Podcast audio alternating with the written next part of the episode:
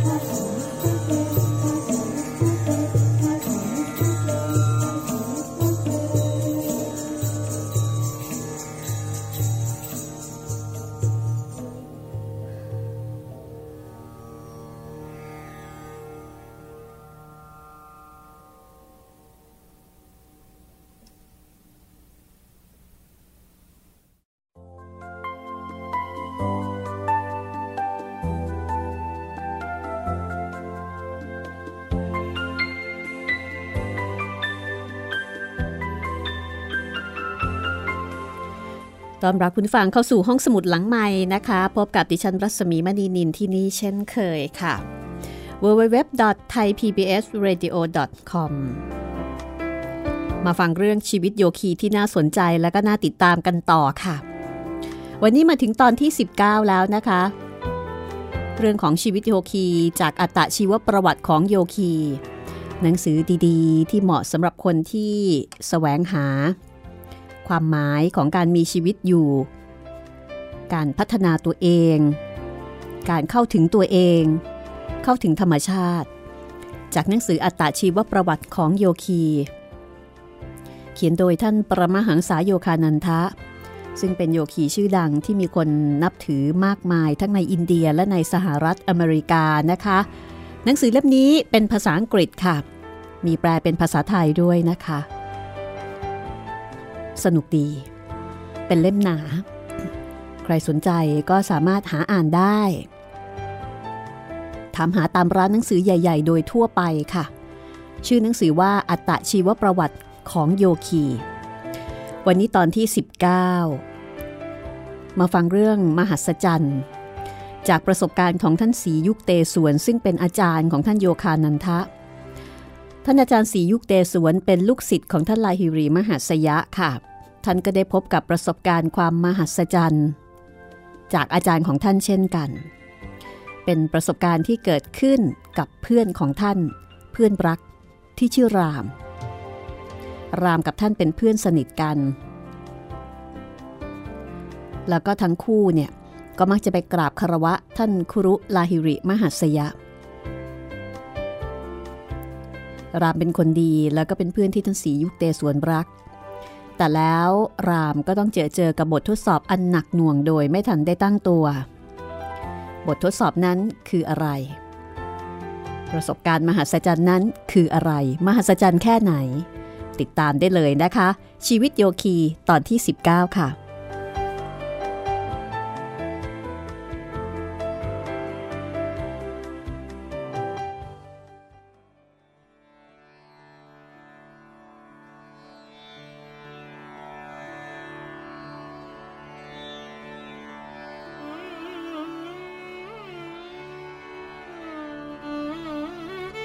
รากฏว่า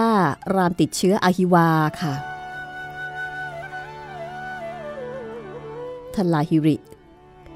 ก็ไม่เคยต่อต้านห้ามปราม ไม่ให้ไปหาหมอในยามป่วยหนักเช่นนั้น จึงมีการเชิญหมอผู้เชี่ยวชาญสองท่านมาดูอาการ ขณะที่หมอเร่งมือช่วยชีวิตปรามอย่างร้อนรนท่านสียุคเตสวนก็เฝ้าสวดอ้อนวอน ต่อท่านคุรุลาหิริมหัสยะ ให้ท่านเมตตายื่นมือเข้ามาช่วยเหลือ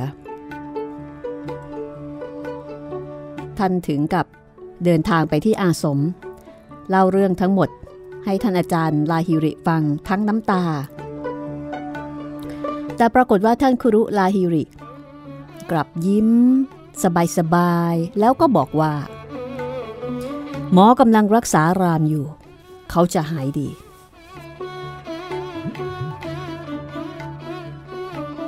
ท่านสียุคเตสวนตอนนั้นก็เบาใจ เมื่ออาจารย์บอกเช่นนั้นก็รีบกลับมาหาเพื่อน แต่กลับพบว่ารามอยู่ในสภาพที่ร่อแร่ใกล้ตายเต็มที หมอคนหนึ่งก็บอกว่าคงไม่พ้นสองชั่วโมงนี้แหละ ท่านสียุคเตสวนในตอนนั้น ก็รีบกลับไปหาครูคือท่านลาฮิริ เป็นครั้งที่สอง แต่ท่านลาฮิริ ก็ยังคงมีท่าทีไม่ทุกข์ไม่ร้อน โดยบอกว่า คนเป็นหมอต้องมีสำนึกในหน้าที่อยู่แล้ว เราแน่ใจว่ารามจะหายดีแน่นอน แล้วก็ไล่ท่านสียุคเตสวนกลับไป พอไปถึงบ้านของราม หมอกลับไปแล้วทั้งคู่ หมอคนหนึ่งเขียนข้อความทิ้งเอาไว้บอกว่า หมอช่วยจนสุดความสามารถแล้ว แต่คนไข้รายนี้หมดหวังแล้วจริง ๆ เมื่อพิจารณาดูจากสภาพ ราม ใกล้ตายแล้วจริง ๆ ท่านสียุคเตสวนตอนนั้น งงมาก เพราะว่าคำพูดของท่านคุรุลาฮิริมหัสยะไม่เคยพลาด แต่ภาพความจริงที่ปรากฏเบื้องหน้า ก็คือรามที่ใกล้ตายเต็มที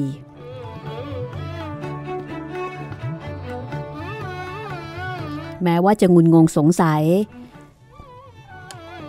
แต่ท่านก็เฝ้าพยาบาลเพื่อนอย่างเต็มกำลังความสามารถ จู่ๆรามก็รู้สึกตัวตื่นขึ้นแล้วก็บอกว่า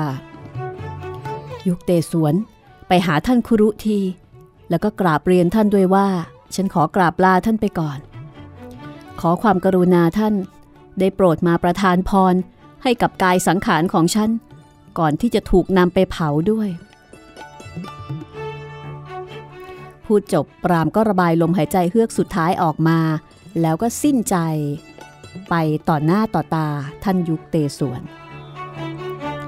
ท่านก็ร้องไห้อยู่ข้างศพเพื่อนเป็นชั่วโมงชั่วโมง ตอนนี้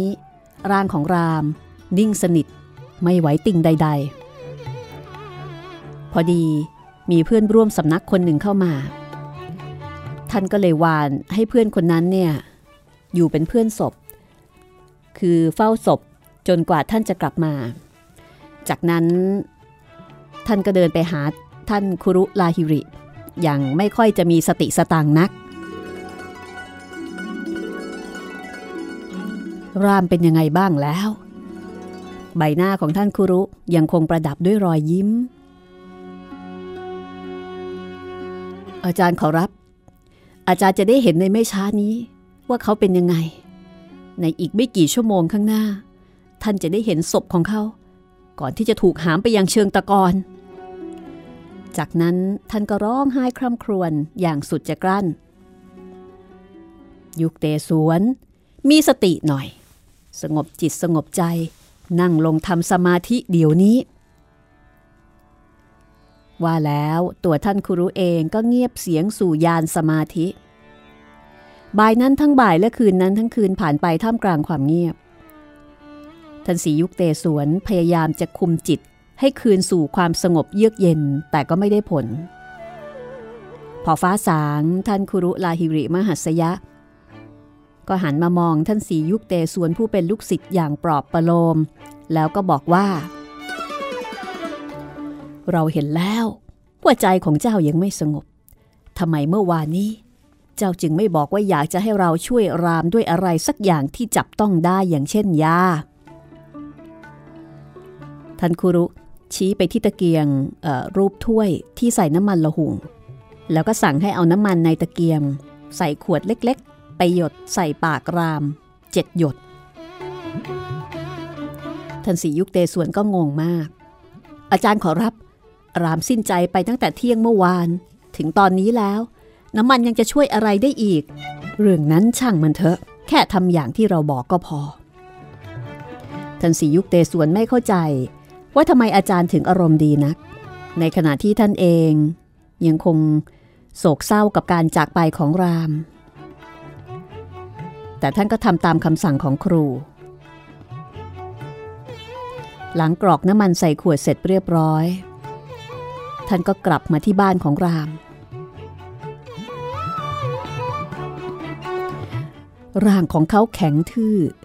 อยู่ในเงื้อมือของพญามัจจุราช ครูไม่สนใจกับสภาพศพอันน่าสะพึงกลัวนั้น ตรงเข้าไปใช้นิ้วชี้ข้างขวาพเยอริมฝีปากเข้าให้เปิดออก แล้วใช้มือซ้าย เปิดฝาจุกหยดน้ำมันลงไปยังฟันที่ขบแน่นของเขาทีละหยด พอน้ำมันหยดที่เจ็ดตกต้องริมฝีปากอันเย็นเยียบ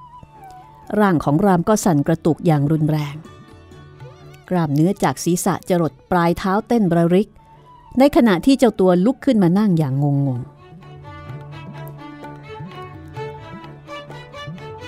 จากนั้นรามก็ร้องออกมาว่า ฉันเห็นท่านอาจารย์ลาหิริมหาสยะในแสงสว่างจ้า ท่านเปล่งรัศมีโชดช่วง ราวกับพระอาทิตย์ แล้วก็บอกว่าลุกขึ้นเถิด จงตื่นจากการหลับไหลของเจ้า แล้วตามยุคเตสวนมาพบเรา ท่านสั่งฉันแบบนี้ ครูแทบจะไม่เชื่อสายตาตัวเอง เมื่อรามลุกขึ้นแต่งตัว ทั้งยังมีเรี่ยวแรง พอจะเดินตามครูกลับไปที่อาสมของท่านครุได้ หลังจากที่ป่วยตายไปแล้วด้วยซ้ำพอมาถึง เขาก็ก้มลงกราบท่านลาหิริมหัสยะ น้ำตาไหลเป็นทางด้วยความซาบซึ้งในพระคุณของท่าน ท่านคุรุอยู่ในอารมณ์ชื่นบาน ดวงตาท่านเป็นประกาย จับจ้อง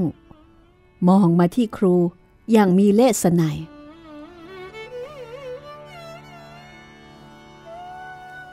ไง ยุคเตสวน นับจากนี้ไป เห็นทีว่าเจ้าจะพกน้ำมันละหุ่งติดตัวไว้ไม่ยอมห่างเลยสิท่า เจอใครตายเข้า ก็แค่หยดน้ำมันใส่ปากศพเฮ้อน้ำมันตะเกียงเจ็ดหยด ต้องทำให้พระยมหมดฤทธิ์เดชได้แน่แท้เทียว อาจารย์ขอรับ อาจารย์ล้อกระผมนี่ขอรับ กระผมไม่เข้าใจเลย ขอความกรุณาอาจารย์ ช่วยชี้ข้อผิดพลาดของกระผม ให้กระผมได้ทราบด้วยเถิดขอรับ เราบอกเจ้าซ้ำตั้งสองครั้ง ว่ารามจะหายดี แต่เจ้าก็ทำใจให้เชื่อเราเต็มร้อยไม่ได้ เราบอกแค่ว่า หมอจะมาดูอาการมารักษาให้ ไม่ได้บอกว่าจะรักษาได้ เราไม่คิดจะเข้าไปแทรกแซงการทำงานของหมอ เพราะพวกเขาก็ต้องทำมาหาเลี้ยงชีวิตอย่างคนอื่นเหมือนกัน จงรู้ไว้ให้ขึ้นใจเถิดว่า ปรมาตมันนั้น ส่งไว้ซึ่งพลานุภาพอันยิ่งใหญ่ สามารถรักษาทุกผู้คนให้หายจากโรคภัยไข้เจ็บได้ ไม่ว่าจะเป็นหมอหรือไม่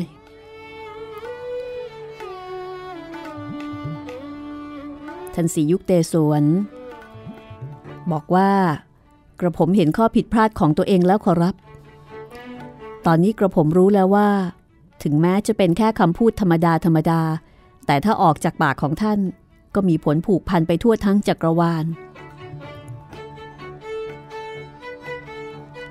นี่คือเรื่องเล่าของท่านสียุคเตสวนที่เล่าถึงความมหัศจรรย์ของอาจารย์ของท่านนะคะ ก็คือท่านคุรุลาหิริมหัส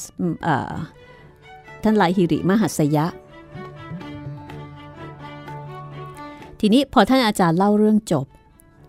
ก็มีเด็กชายจากรานจีคนหนึ่งถามว่า ท่านอาจารย์ขอรับทำไมครุของท่านจึงให้เอาน้ำมันละหุ่งไปละขอรับ คืออยากรู้ว่าน้ำมันละหุ่งเนี่ย มันมีสรรพคุณอย่างไรทำไมถึงให้เอาน้ำมันละหุ่งไปหยอดใส่ปากของราม ท่านครุสียุคเตสวนก็บอกว่า น้ำมันที่ท่านลาหิริมหัสยะให้ไปเนี่ย จริง ๆ แล้วมันไม่ได้มีความหมายพิเศษอะไรเลย แต่เป็นเพราะว่า ท่านคาดหวัง คือหมายถึงว่าท่านสียุคเตสวนเนี่ยคาดหวังว่าจะต้องได้อะไรสักอย่างที่จับต้องมองเห็นได้ ท่านลาหิริมหัสยะจึงเลือกเอาน้ำมันที่อยู่ใกล้ตัว มาเป็นสัญญลักษณ์เชิงวัตถุ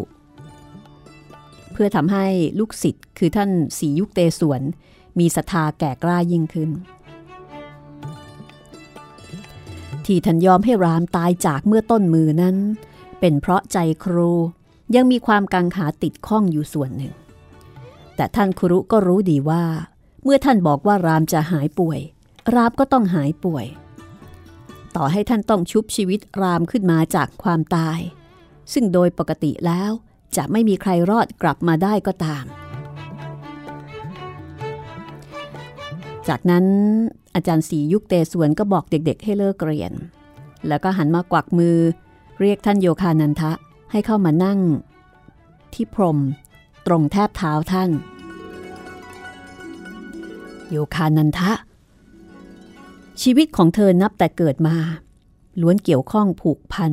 กับสิทธิ์โดยตรงของท่านคุรุลาหิริมหัสยะทั้งสิ้น ท่านมหาคุรุดำเนินชีวิตของท่านตามแนวทางอันประเสริฐ รักษาความวิเวกไว้ในระดับหนึ่ง และยืนกรานไม่ยอมให้สานุสิทธิ์ก่อตั้งองค์กรใด ๆ เพื่อเผยแผ่คำสอนของท่าน แต่ท่านเคยพยากรณ์เอาไว้ ว่าหลังจากที่ท่านละสังขารไปได้ราวห้าสิบปี จะมีผู้เรียงร้อย เรื่องราวชีวิตของท่านขึ้นมาเป็นตัวอักษร และเมื่อโลกตะวันตก เริ่มหันมาสนใจศึกษาศาสตร์แห่งโยคะกันอย่างจริงจัง สาระสำคัญของวิชาโยคะจะแพร่หลายไปทั่วโลก และจะช่วยสถาปนาพาราดอนภาพขึ้นในหมู่มวลมนุษย์ เป็นเอกภาพอันเกิดจากการที่มนุษย์สามารถยังรู้ได้ด้วยตนเอง ว่าเรามีพระบิดาเจ้าเป็นองค์เดียวกัน โยคานันทะสิทธิรัก เธอจะต้องทำหน้าที่ในส่วนของเธอ จงเผยแผ่คำสอนของท่านออกไป และจงเขียนชีวประวัติอันศักดิ์สิทธิ์ของท่านขึ้นเถิด 50 ปีหลังจากที่ท่านคุรุ ลาหิริมหัสยะละสังขารไปในปี 1895 ได้มาบรรจบครบวาระในปี 1945 ซึ่งเป็นปีที่ท่านโยคานันทะเขียนหนังสือเล่มนี้จนแล้วเสร็จ ข้าพเจ้าอดนึกอัศจรรย์ใจไม่ได้ ที่ปี 1945 ให้บังเอิญเป็นปีที่เปิดทางไปสู่ยุคใหม่ ยุคแห่งพลังงานปรมาณูอันนำมาซึ่งความเปลี่ยนแปลงครั้งใหญ่ ผู้คนที่มีน้ำใจเอื้ออาทรต่อผู้อื่น ต่างหันมาให้ความสนใจกับปัญหาเร่งด่วนเรื่องสันติภาพและพาราดอนภาพ มากมายอย่างที่ไม่เคยเป็นมาก่อน โดยเกรงว่า หากทุกฝ่ายมุ่งใช้กำลังเข้าหักล้างกันต่อไป มนุษยชาตินั่นเอง ที่จะถูกทำลายล้างให้หมดไปจากโลกนี้ พร้อมๆกับปัญหาประดามี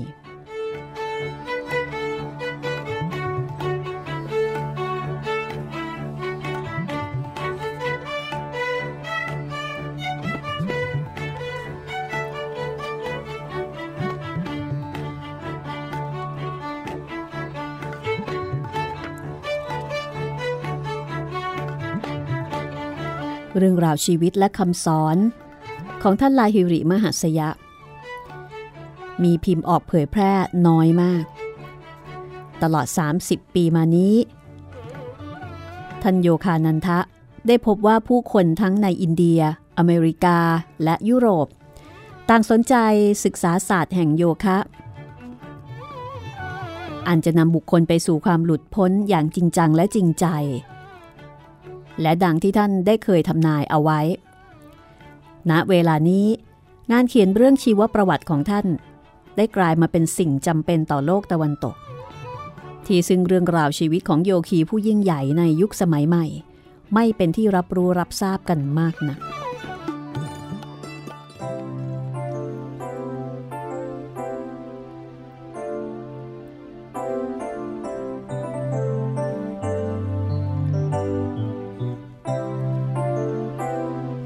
ในหนังสืออัตตาชีวประวัติของโยคี ที่เขียนโดยท่านปรมาหังษาโยคานันทะ มีรูปของท่านลาฮิริมหัสยะด้วยนะคะ ซึ่งท่านโยคานันทะบอกว่า ปกติแล้วเคยมีคนขอถ่ายรูปท่าน แต่ไม่ค่อยประสบความสำเร็จคือถ่ายไม่ติด คือท่านไม่อนุญาตถ้าท่านไม่อนุญาตเนี่ยจะถ่ายไม่ติด แต่ถ้าท่านอนุญาต ก็จะถ่ายติด มีภาพของท่านค่ะ แล้วก็มีข้อความบรรยายว่า เราคือดวงวิญญาณ กล้องของเจ้าจักจับภาพอนูแห่งพระเป็นเจ้า อันบุคคลไม่อาจมองเห็นด้วยตาเนื้อได้กระนั้นหรือ ภาพนี้นะคะ เป็นภาพที่ท่านอนุญาตให้ถ่ายภาพร่างศักดิ์สิทธิ์ของท่านได้ และจากนั้นท่านก็ไม่เคยให้ใครถ่ายภาพอีกเลย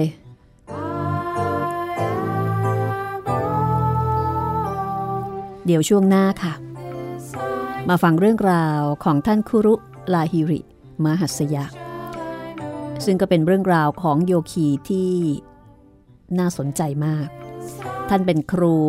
ของท่านสียุคเตสวน ซึ่งเป็นครูของท่านโยคานันทะ ผู้เขียนหนังสือเล่มนี้ค่ะ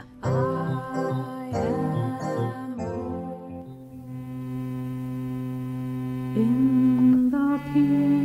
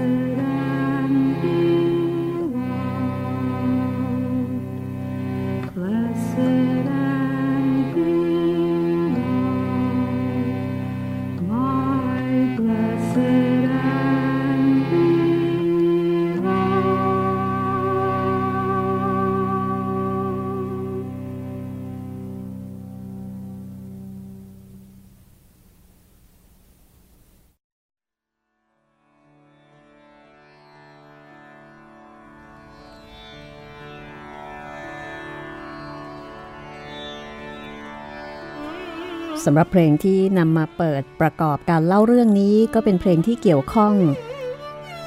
กับท่านโยคานันทะทั้งสิ้นนะคะ เพลงที่จบไปเมื่อสักครู่ชื่อว่า Prayer at Night ถ้าฟังดีๆ ก็จะพบว่าเป็นเพลงที่ฟังแล้วสงบ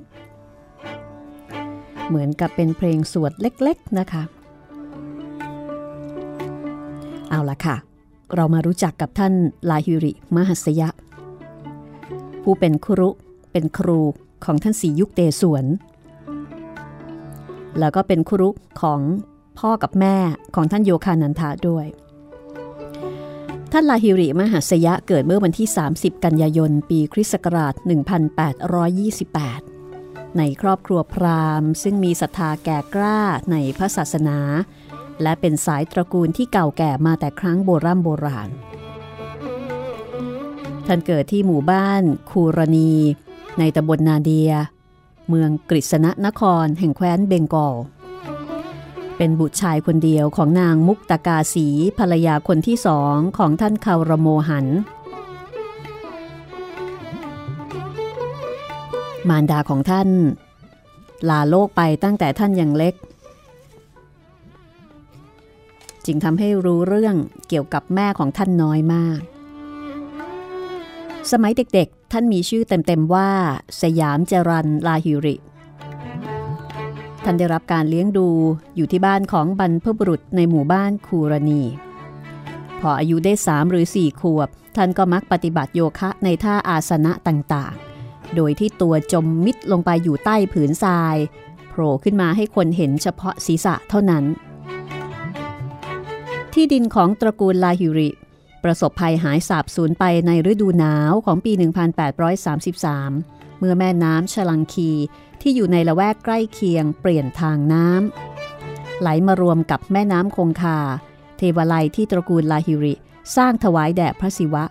ก็พลอยล่มจมหายไปในสายน้ำเช่นเดียวกับบ้านอันเก่าแก่ของตระกูล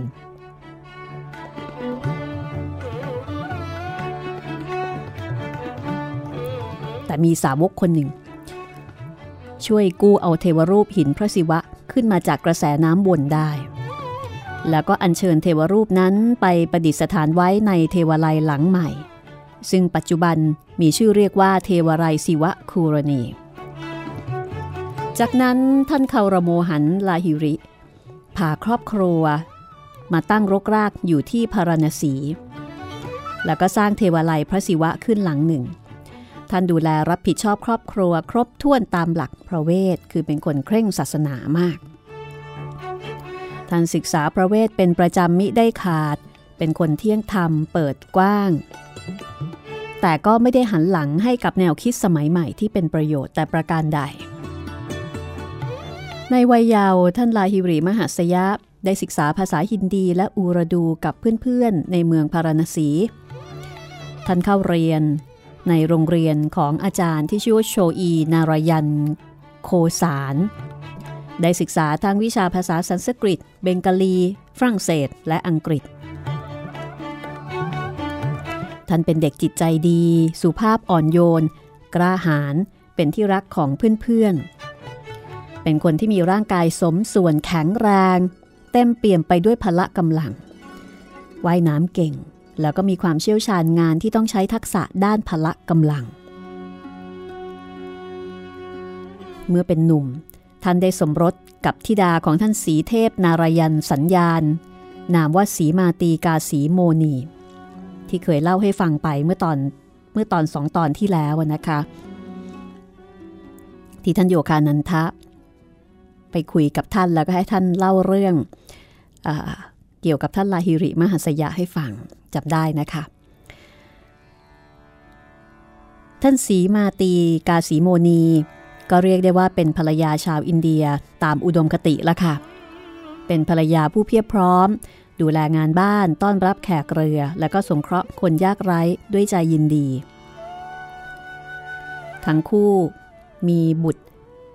สองคนคือตินคอรีกับดูคอรี มีบุตรี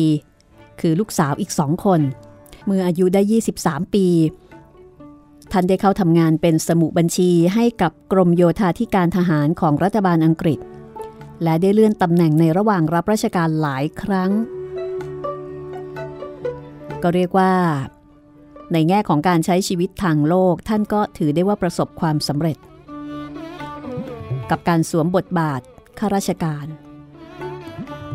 คือประสบความสำเร็จในหน้าที่การงานทางโลก ช่วงที่รับราชการ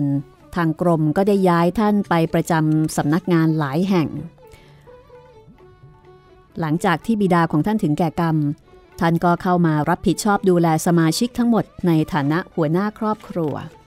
และท่านยังได้ซื้อบ้านในย่านครุเทสวนโมหุลลาที่เงียบสงบของเมืองพาราณสี เพื่อให้ทุกคนในครอบครัวเนี่ยได้ย้ายมาอยู่ด้วยกัน จนอายุได้ 33 ปี ท่านก็มองเห็นหนทางที่ทำให้ท่านได้บรรลุวัตถุประสงค์ในการกลับมาเกิดในชาตินี้ ท่านได้พบกับท่านมหาครุบาบาจี อาจารย์ของท่าน ณละแวกเมืองฤาษีเกตในเขตฮิมาลัย เมืองฤาษีเกตนี่เป็นเมืองที่มีโยคีมีฤาษีอยู่เยอะมากนะคะ ปัจจุบันนี้ก็ยังคงเป็นเช่นนั้นค่ะ มีสำนักโยคะ มากมาย คือถ้าเกิดว่าใครจะไปเรียนรู้ภูมิปัญญาของอินเดียนี่ เมืองนี้เป็นอีกเมืองหนึ่งที่น่าสนใจทีเดียวนะคะ นี่แหละค่ะ ท่านได้พบกับท่านมหาครุบาบาจีที่นี่ แล้วท่านบาบาจีก็ได้ถ่ายทอดกิริยาโยคะให้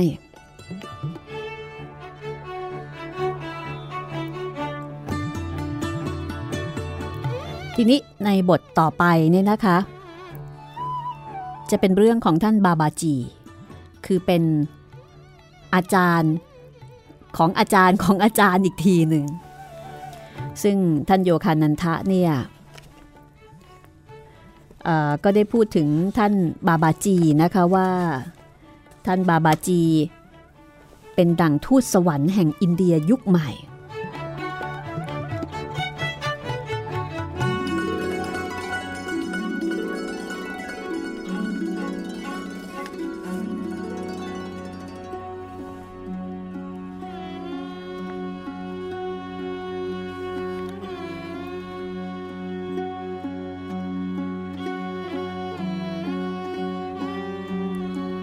ท่านสียุคเตสวนเคยบอกท่านโยคานันทะบอกว่า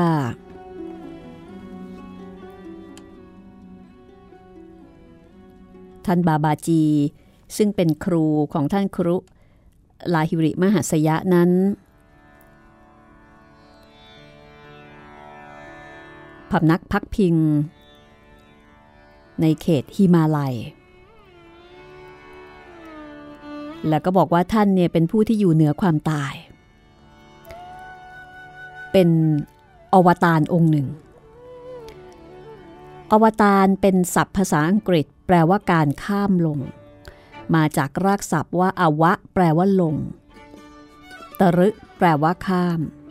ในคัมภีร์ของทางฮินดู อวตารหมายถึงพระเป็นเจ้าแบ่งภาคมาเกิดในกายหยาบ ภูมิธรรมของท่านบาบาจีนั้นสูงส่งเกินกว่าที่มนุษย์ปุถุชนจะพึงเข้าใจได้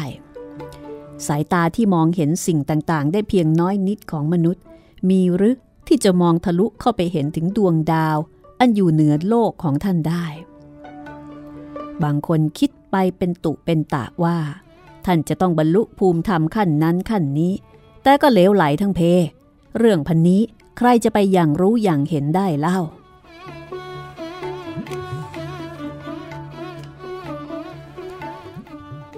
คือถ้ามองอย่างผิวเผิน องค์อวตารจะไม่มีสิ่งใดผิดแผกแตกต่างไปจากปุถุชนโดยทั่วไป แต่ในบางครั้ง ร่างของท่านจะไม่มีเงา หรือว่ารอยเท้าปรากฏให้เห็นบนพื้นดิน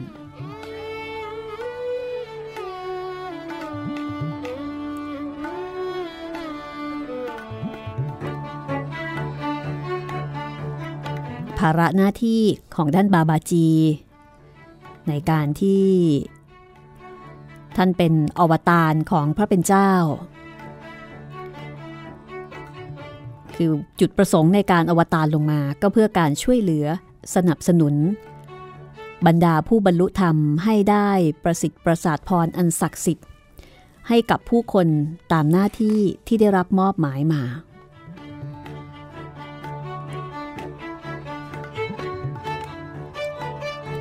ท่านบาบาจีไม่มีชื่อปรากฏในเอกสารทางประวัติศาสตร์ค่ะ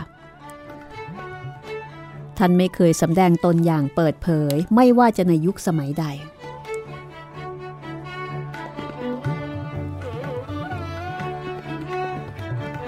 คือเหมือนกับว่าความเป็นมาของท่านเนี่ยค่อนข้างจะลึกลับ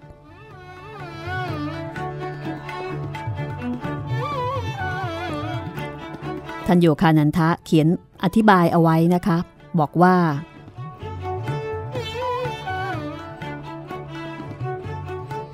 ศาสดาพยากรณ์ผู้ยิ่งใหญ่อย่างพระคริสต์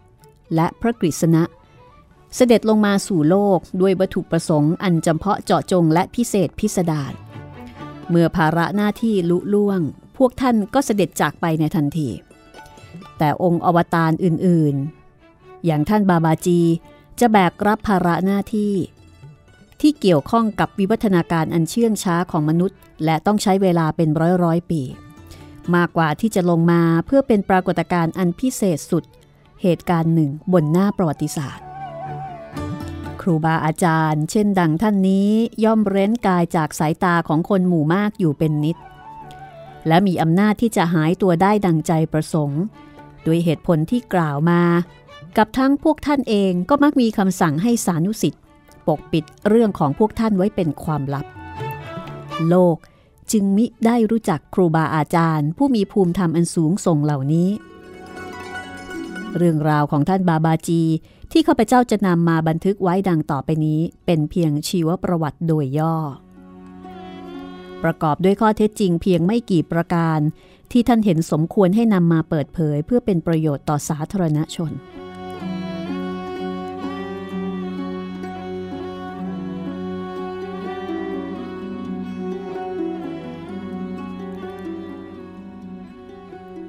มีข้อมูลอันจำกัดนะคะ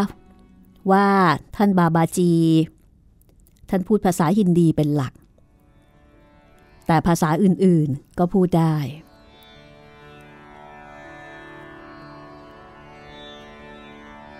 ชื่อที่ท่านใช้ก็เป็นชื่อทั่ว ๆ ไป คือบาบาจี ซึ่งหมายถึงคุณพ่อที่เคารพคือไม่ได้เป็นชื่อเฉพาะ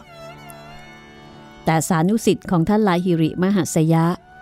จะเรียกท่านบาบาจีอย่างยกย่องว่า ท่านมหามุนีบาบาจีมหาราช ซึ่งหมายถึงอาจารย์ผู้ตั้งอยู่ในปิติอันสูงสุด บางก็เรียกมหาโยคีหรือว่าโยคีผู้ยิ่งใหญ่บ้าง แล้วแต่จะเรียก แต่ไม่มีใครรู้ชื่อจริง ๆ ของท่านหมายถึงชื่อตามชาติตระกูล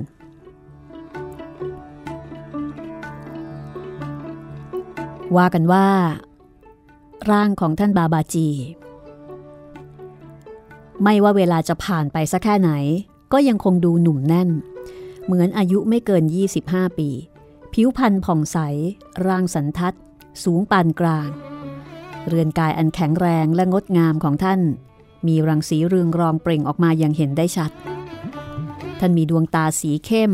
ฉายแววสงบและอ่อนโยน ผมเป็นสีทองแดง ยาวเป็นประกาย บางครั้งใบหน้าของท่านก็ดูคล้ายกับท่านลาฮิริมหัสยะในบางโอกาส คือบางครั้งก็ดูเหมือนนะคะ จนมีคนเข้าใจผิดว่าท่านเป็นคือหมายถึงว่าใบหน้าเนี่ยคล้ายๆกัน แต่ว่ามาคล้ายกัน ตอนที่ท่านลาฮิริมหัสยะสูงวัยขึ้น คนก็เลยเข้าใจผิด อาจเข้าใจผิดไปว่าท่านลาฮิริเนี่ยเป็นพ่อของท่านบาบาจี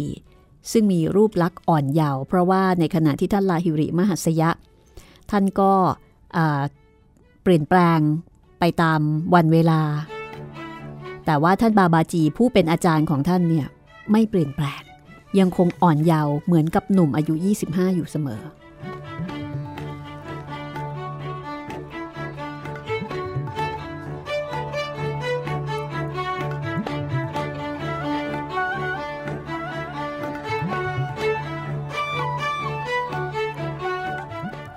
ลูกศิษย์ลูกหาที่เคยมีโอกาส ได้พบกับท่านบาบาจีจะบอกว่า ผู้คนจะมองเห็นหรือจดจำท่านได้ ก็ต่อเมื่อท่านประสงค์จะให้เป็นเช่นนั้น เล่ากันว่า ท่านเคยไปปรากฏกายให้ผู้ศรัทธาในตัวท่านเห็นหลายครั้ง แต่ละครั้งจะมีรูปลักษณ์ต่างกันไปเล็กน้อย บางครั้งก็มีหนวดเคราบางครั้งก็ไม่มี กายสังขารซึ่งไม่รู้จักการเสื่อมสลายของท่าน ไม่จำเป็นต้องพึ่งพาอาหาร ท่านแทบจะไม่ฉันเลย มีบางครั้งเท่านั้นนะคะที่ท่านจะรับผลไม้หรือข้าวหุงด้วยเนย หุงด้วยนมแล้วก็เนยใส ที่บรรดาสานุสิทธิ์เนี่ยนำมากราบคารวะเพื่อรักษามารยาททางสังคม คือหมายถึงว่าจริง ๆ แล้วเนี่ยท่านไม่จำเป็นจะต้องจะต้องบริโภค เพราะว่าร่างกายของท่านอยู่พ้นไปจาก เงื่อนไขของมนุษย์โดยปกติ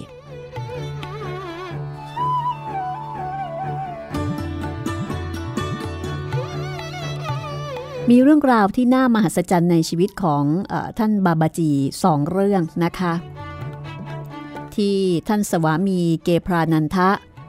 ซึ่งเป็นอาจารย์สอนพิเศษวิชาภาษาสันสกฤตให้กับท่านโยคานันทะเล่าให้ฟังคือท่านสวามีเกพรานันทะเนี่ย เคยใช้เวลาอยู่ร่วมกับท่านบาบาจีในเทือกเขาหิมาลัยมาช่วงหนึ่ง ท่านก็เล่าบอกว่าคืนวันหนึ่ง บรรดาลูกศิษย์ของท่านบาบาจีเนี่ยก็นั่งล้อม รอบกองไฟที่ลุกโชน ในการประกอบพิธีตามคำภีพระเวทจู่ๆท่านบาบาจีก็คว้าท่อนฟืนที่ติดไฟแดงวาบเนี่ยฟาดลงไปบนบ่าอันเปล่าเปลือยของศิษย์คนหนึ่ง ซึ่งนั่งอยู่ใกล้ ๆ กองไฟ ท่านหลาฮิริมหัสยะที่นั่งอยู่ด้วยก็บอกว่าอาจารย์ขอรับ ช่างโหดร้ายอะไรเช่นนี้ ท่านอาจารย์ก็บอกว่า หรือเจ้าอยากจะเห็นเขาถูกไฟเผาตายกลายเป็นขี้เท่าไปต่อหน้าต่อตาเจ้า เพราะกรรมเก่าตามมาทันงั้นสิ พูดจบ ท่านก็วางมือลงบนบ่าอันไหม้พองของสิทธิผู้นั้นเพื่อเยียวยารักษาให้ แล้วก็บอกว่า คืนนี้เราได้ช่วยเจ้า ให้รอดพ้นจากความตายอันทุกข์ทรมาน เจ้าได้ชดใช้กรรมเก่า ด้วยความปวดแสบปวดร้อนเล็ก ๆ น้อย ๆ จากท่อนฟืนนี้แล้ว แล้วก็มีอีกครั้งหนึ่ง คณะของท่านบาบาจี ถูกรบกวนจากการมาของคนแปลกหน้าคนหนึ่ง คนคนนี้ปีนภูเขาได้อย่างคล่องแคล่วว่องไวอย่างน่าทึ่ง พอปีนขึ้นมาถึงเชิงเงื้อมผาที่ไม่ไกลจากที่พัก ของคณะท่านบาบาจีนะชายผู้นั้น ก็บอกว่า อาจารย์ขอรับท่านจะต้องเป็นท่านบาบาจีผู้ยิ่งใหญ่เป็นแน่ กระผมมานะบากบันค้นหาท่านไปตามภูผาอันสูงชัน และเต็มไปด้วยอันตรายโดยไม่หยุดหย่อนมาหลายเดือนแล้ว กระผมกราบวิงวอนท่านได้โปรดรับกระผมไว้เป็นสิทธิ์ด้วยเถิดขอรับ แต่ท่านบาบาจีก็ยังคงนิ่งเฉย ชายผู้นั้น ชี้นิ้วลงไปยังหุบเหวที่มีหนอหินกองระเกะระกะอยู่เบื้องล่าง แล้วก็บอกว่าถ้าท่านบาบาจีไม่ยอมรับเขาเป็นสิทธิ์เขาจะกระโดดเขาตาย ปรากฏว่าท่านบาบาจี บอกว่า งั้นกระโดดเลยสิ พิจารณาจากสภาวะจิตที่เจ้ามี และจากที่เจ้าเป็นอยู่ในขณะนี้ เราเห็นจะรับเจ้าไว้ไม่ได้ดอก ปรากฏว่าชายผู้นั้น พุ่งตัวดิ่งลงจากเชงเงื้อมผาตามวาจาของท่านทันทีนะคะ ก็โดดจริง ๆ ค่ะ ตายค่ะ ไม่เหลือ ท่านบาบาจี สั่งสิทธิ์ที่นั่งอึ้งตะลึงลานไปตามๆกัน ให้ตามลงไปเก็บศพของชายผู้นั้นกลับขึ้นมา สภาพศพนี่แหลกเหลวยับเยิน หลังจากที่บรรดาสิทธิ์นำซากร่างที่ยับเยินกลับขึ้นมา ท่านบาบาจีก็วางมือของท่านลงบนร่างที่ไร้ชีวิต ปรากฏว่าชายผู้นั้นก็ลุกขึ้น แล้วก็มากราบท่านอย่างนอบน้อม ท่านบาบาจีก็บอกว่า ตอนนี้เจ้าพร้อมจะเป็นสิทธิ์ของเราแล้ว เจ้าได้ใช้ความกล้าหาญ ฝ่าข้ามบททดสอบอันยากเย็นแสนเข็นนี้มาได้เป็นที่เรียบร้อย พระยมจะแตะต้องเจ้าไม่ได้อีกต่อไป เวลานี้เจ้านับเป็นหนึ่งในคณะผู้อยู่เหนือความตายของเราแล้ว จากนั้นท่านก็ชักชวนหมู่คณะให้ย้ายสถานที่ แล้วทั้งคณะก็หายวับไปจากเชงเงื้อมผาแห่งนั้น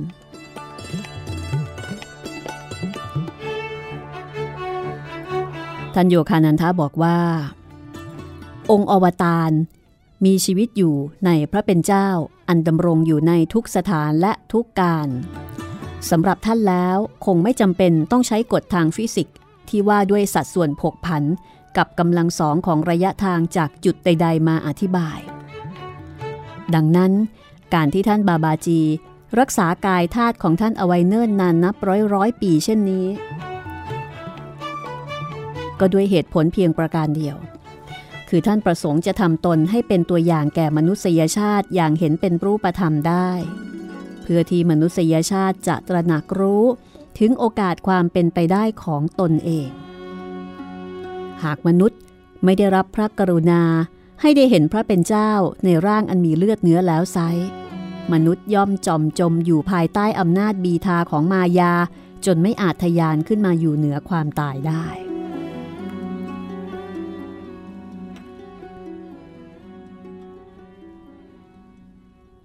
คุณผู้ฟังจำท่านบรามโคปาน โยคีผู้ไม่เคยหลับได้ไหมคะ ที่เคยเล่าให้ฟังไป ท่านนี้ก็มีประสบการณ์ที่ได้พบกับท่านบาบาจี แล้วท่านก็ได้เล่าเรื่องราว อันน่าอัศจรรย์ตอนที่ได้พบกับท่านบาบาจีครั้งแรก ให้ท่านโยคานันทะฟัง บอกว่า บางครั้งท่านจะออกจาก ถ้ำที่ปรีกวิเวก ไปกราบคารวะท่านลาหิริมหัสยะในเมืองพาราณสี มีอยู่กลางดึกของคืนวันหนึ่ง ขณะที่ท่านนั่งสมาธิร่วมกับสิทธิ์คนอื่น ๆ ก็มีคำสั่งที่แปลกประหลาดลงมา สั่งบอกว่าให้ท่านเนี่ย ไปที่ท่าทัศาท่าทัศาสวะ เมธคาต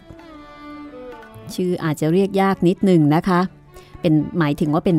ชื่อของท่าน้ำท่านบรามโคปานโยคีผู้ไม่เคยหลับท่านนี้เนี่ยก็ไป ไปถึงท่าน้ำที่เปลี่ยวร้าง คืนนั้นแสงจันทร์กระจ่าง หลังจากนั่งเงียบๆได้สักพัก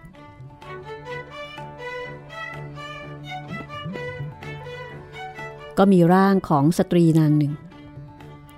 ผุดขึ้นมาจากถ้ำลอยสูงขึ้นไปในอากาศ เป็นผู้หญิงที่สวยมาก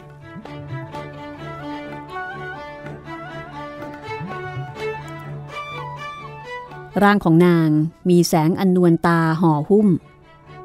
นางค่อยๆ ลอยลงมาอยู่ตรงหน้าของท่านบรามาโคปาน แล้วก็บอกว่า เราคือมาตาจี น้องสาวของท่านบาบาจี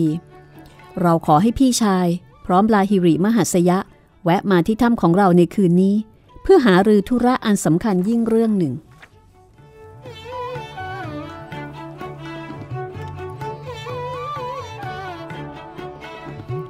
ในขณะนั้น มีแสงสลัวดุดเมฆหมอกลอยและล่องข้ามแม่น้ำคงคามาอย่างรวดเร็ว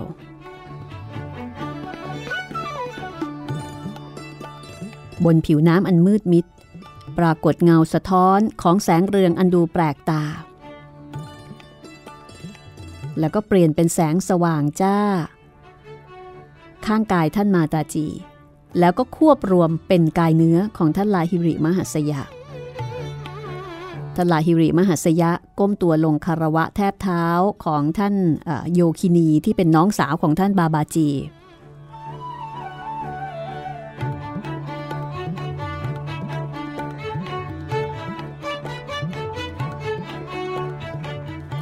ยังไม่ทันที่ท่านบรามโคปานจะหายงง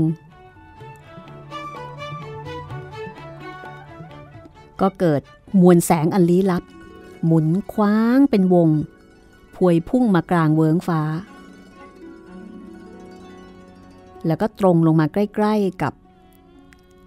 จุดที่ท่านลาฮิริมหัสยะ และก็ท่านโยคินี ที่เป็นน้องสาวของท่านบาบาจีอยู่เนี่ยนะคะ มวลแสงนั้นก็ค่อยๆ ก่อรวมกัน เป็นร่างอันงามสง่าของชายหนุ่มคนหนึ่ง ซึ่งท่านปรามโคปานก็รู้ทันทีว่าต้องเป็นท่านบาบาจีแน่ๆ คือท่านมีรูปร่างคล้ายกับท่านลาฮิริมหัสยะต่างกันแต่ว่าท่านดูหนุ่มกว่า หนุ่มกว่าลูกศิษย์แล้วก็มีผมที่ยาวเป็นประกาย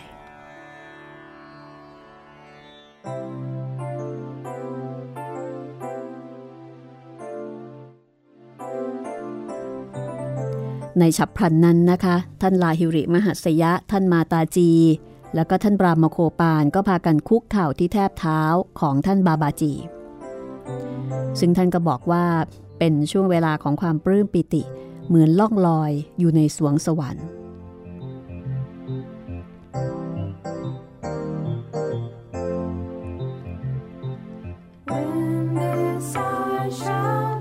ถ้าอยากรู้ว่า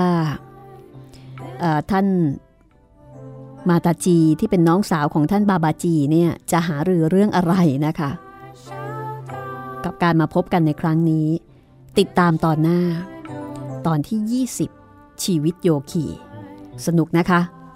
มีเรื่องอิทธิฤทธิปาฏิหาริย์เรื่องลี้ลับแห่งอำนาจ นี่คือ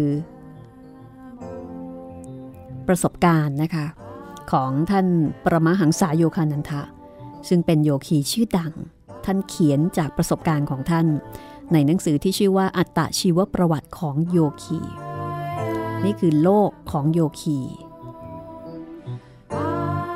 นักบวชผู้ปฏิบัติตามหลักโยคะแล้วก็มีวิธีการเรียนรู้ที่อาจจะตรงกันข้ามกับโลกในยุคปัจจุบันค่ะ ติดตามตอนต่อไปนะคะ ที่นี่วิทยุ ไทย PBS กับห้องสมุดหลังใหม่ วันนี้ลาไปก่อนสวัสดีค่ะ